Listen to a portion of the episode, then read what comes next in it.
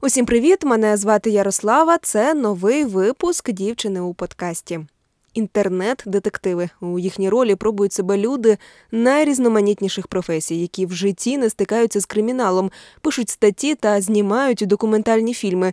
Іноді поліцейські визнають, що закрити справу їм вдалося тільки завдяки ентузіастам.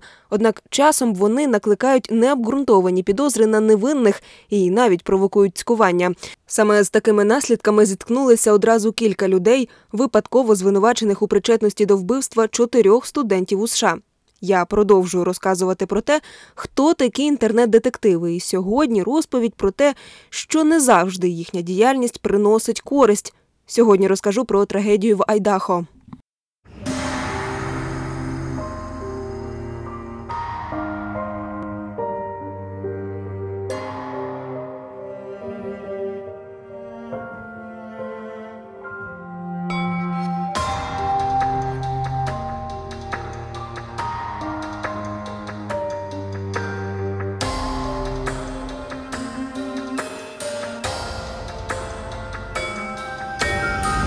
У 1995-му американський театральний режисер Том Аріола запустив сайт Crime Scene і запропонував усім охочим разом із ним розкрити справу про злочин.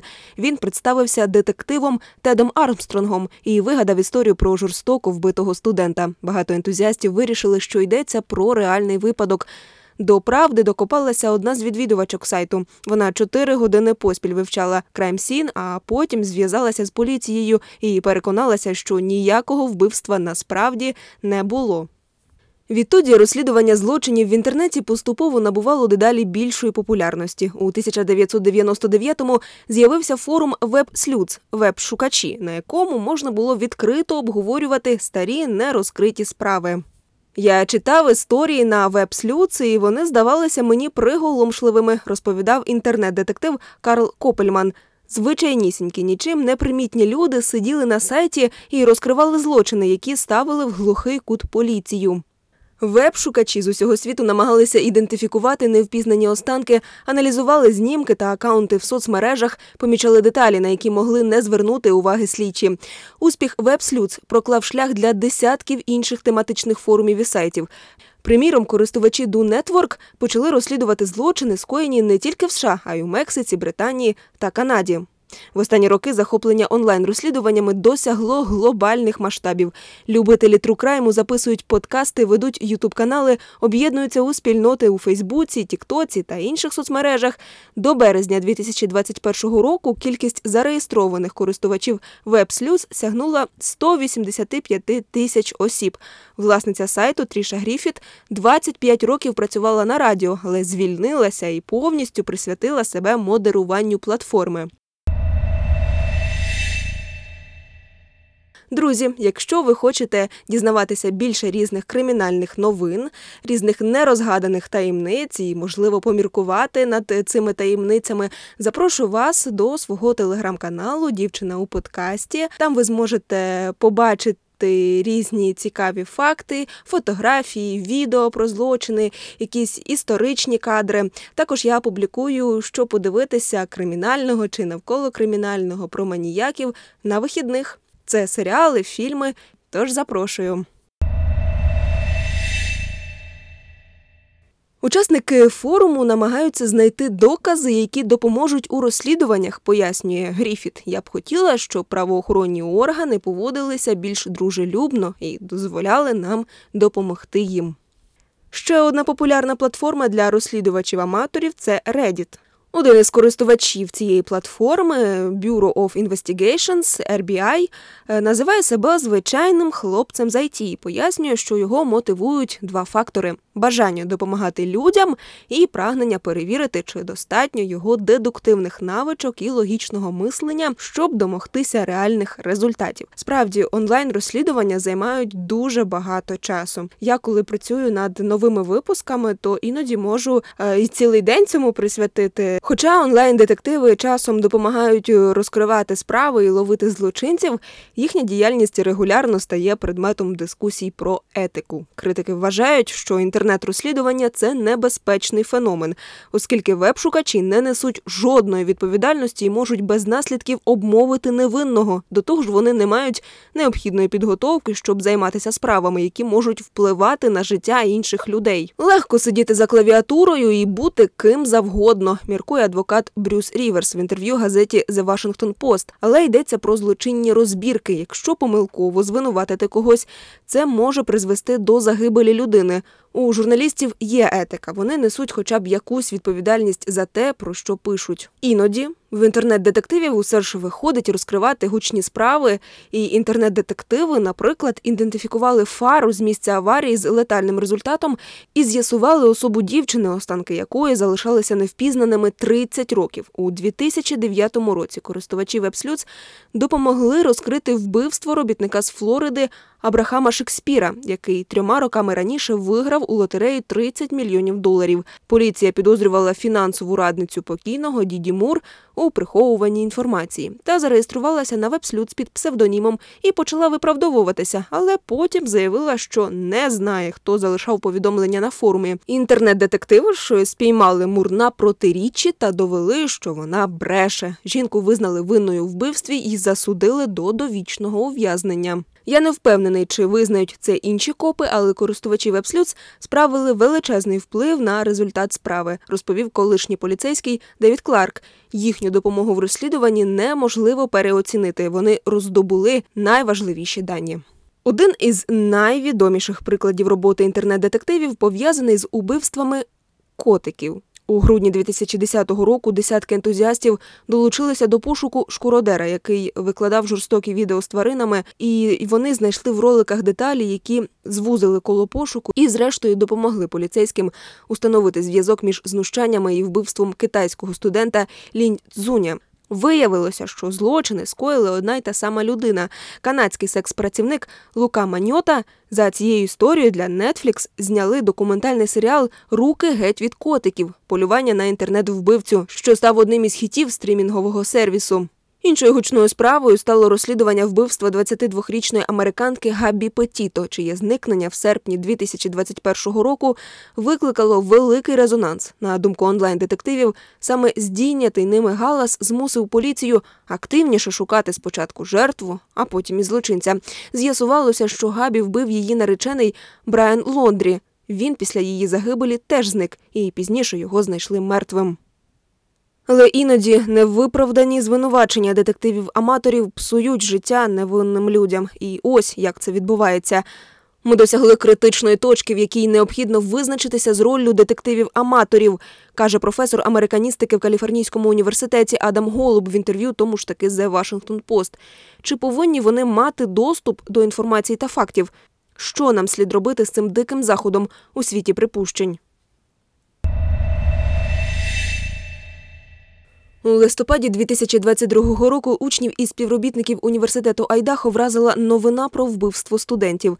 Дві жертви Медісон Моген і Кейлі Гонсалвеш. Увечері напередодні нападу вирушили до бару в центрі міста Москов, де розташований університет. Ще двоє студентів Ітан Чапін і його дівчина Ксана Кернодл провели вечір у гуртожитку. Усі четверо повернулися в розташований неподалік від кампуса будинок, де проживали Моген, Гонсалвеш і Кернодл – у ніч на 13 листопада. Кілька годин по тому всіх виявили мертвими. Справа миттєво привернула увагу інтернет-детективів по всьому світу. Майже через два місяці, коли поліція затримала 28-річного студента-кримінолога Брайана Кохбергера з університету штата Вашингтон, багато онлайн-шукачів засумнівалися в результаті офіційного розслідування і припустили, що поліція заарештувала невинного. Детективи-аматори наполягали, що доказів немає, незважаючи на сліди ДНК, що свідчили про провину підозрюваного, дані його телефонної активності, записи камер спостереження і свідчення очевидців. Багатьом користувачам детективних форумів набагато ймовірнішим убивцею здався 36-річний ветеран війни в Афганістані Брент Копака, загиблий за місяць після вбивств студентів приблизно за 14 кілометрів від університету. Копака застрелили поліцейські, які відгукнулися на скарги сусідів, які повідомили про погрози. За словами слідчих, колишній військовий забарикадувався в кімнаті. Поліцейські намагалися вести переговори, але той не йшов на контакти і, врешті-решт, почав стріляти. Співробітники спецназу відкрили вогонь у відповідь і вбили ветерана. Родичі Копака пояснили те, що трапилося посттравматичним стресовим розладом ПТСР після служби в Афганістані.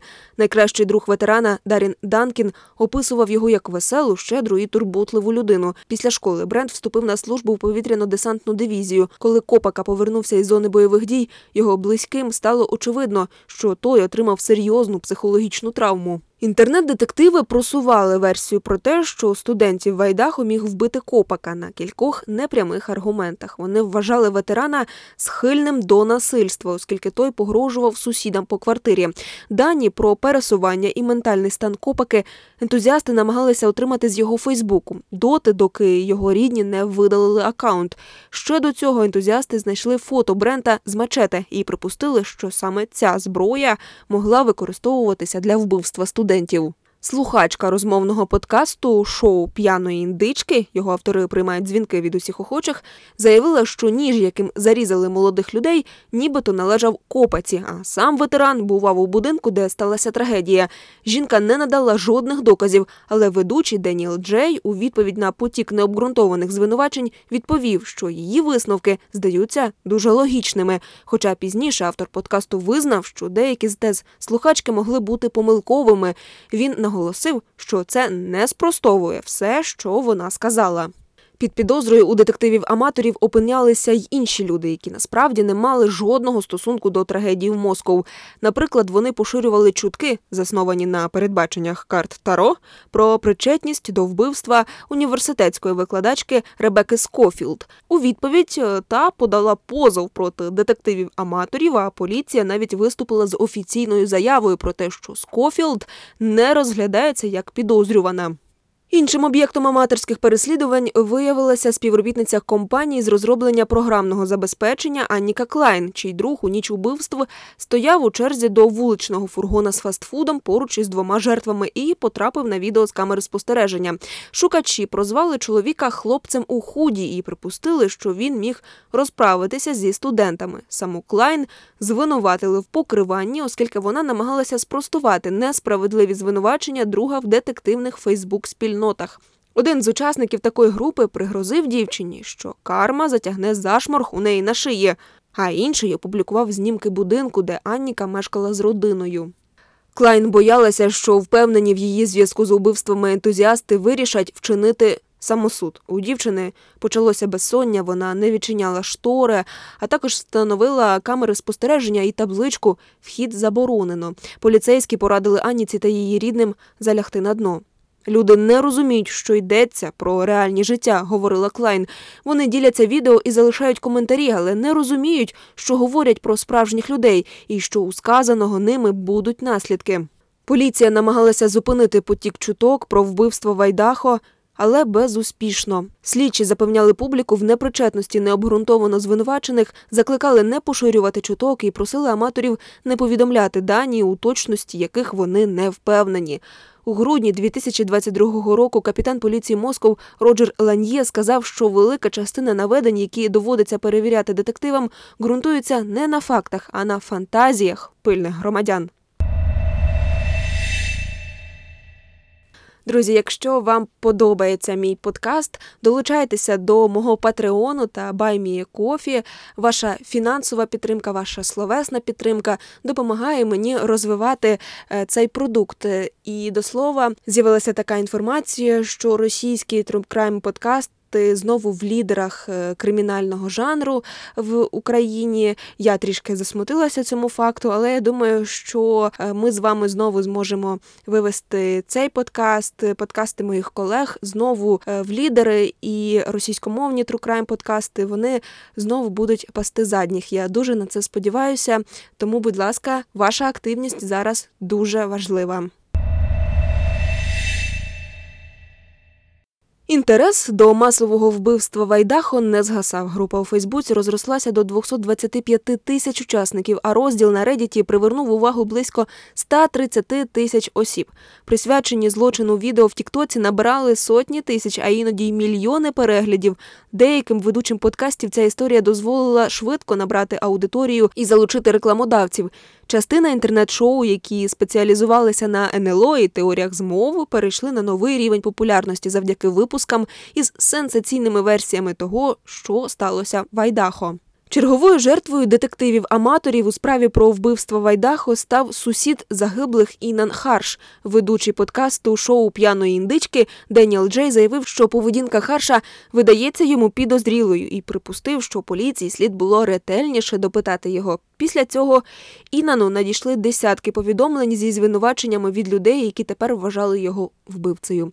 Джей виправдався тим, що у ведучих немає можливості перевіряти всі дані, і послався на дисклеймер перед випусками про те, що все сказане є виключно їхньою думкою. Інший автор подкасту Деніел Роча, втім, погодився з тим, що необґрунтовані спекуляції можуть шкодити невинним, і вибачився перед усіма, кого вони зачепили. За потоком усіх відео та постів із необґрунтованими підозрами в тих чи інших злочинах встежити практично неможливо. До того ж, як зазначає The Washington Post в статті про інтернет-детективів, адвокати без особливого захоплення беруться захищати інтереси постраждалих від наклепу, оскільки багато авторів подібного контенту не володіють необхідними фінансовими можливостями і не зможуть виплатити велику компенсацію. Ютуб зазвичай відмовляється видаляти відео, справжність змісту яких не може перевірити, за винятком випадків, коли є судовий припис. Після звернення видання під е, випуском подкасту шоу п'яної індички з'явилося попередження про те, що ролик містить чутливий контент і підходить не для всіх рекламодавців. Більшість постраждалих від неправдивих звинувачень самостійно відстоюють свої інтереси в інтернеті. Так, друг Брента Копаки Дарін Данкін особисто намагався захистити пам'ять покійного у Фейсбук-спільнотах. Одному з анонімних обвинувачів ветерана він написав: не треба говорити про нього так, ніби ти його знаєш. Ти теж ветеран із ПТСР. У відповідь на Данкіна обрушився потік погроз і образ. Той спочатку відключив повідомлення, а потім і зовсім перестав сперечатися з інтернет-детективами. Кожен, хто перебуває по той бік монітора, може говорити все, що йому заманеться. Ночами вони відправляються спати, думаючи, що досягли чогось. Їм здається, що вони на один крок наблизилися до розкриття справжнього злочину. Написав він у своєму пості в соцмережах. Поліція і досі розслідує справу вбивства студентів Вайдахо. Друзі, я дякую вам, що ви послухали цей випуск. Не забувайте підписуватися на мене в телеграм-каналі, на Патреоні та в Баймії Кофі. Нагадую ще раз, що ваша підтримка дуже важлива для мене. Новий випуск, як завжди, у наступний четвер. Почуємося.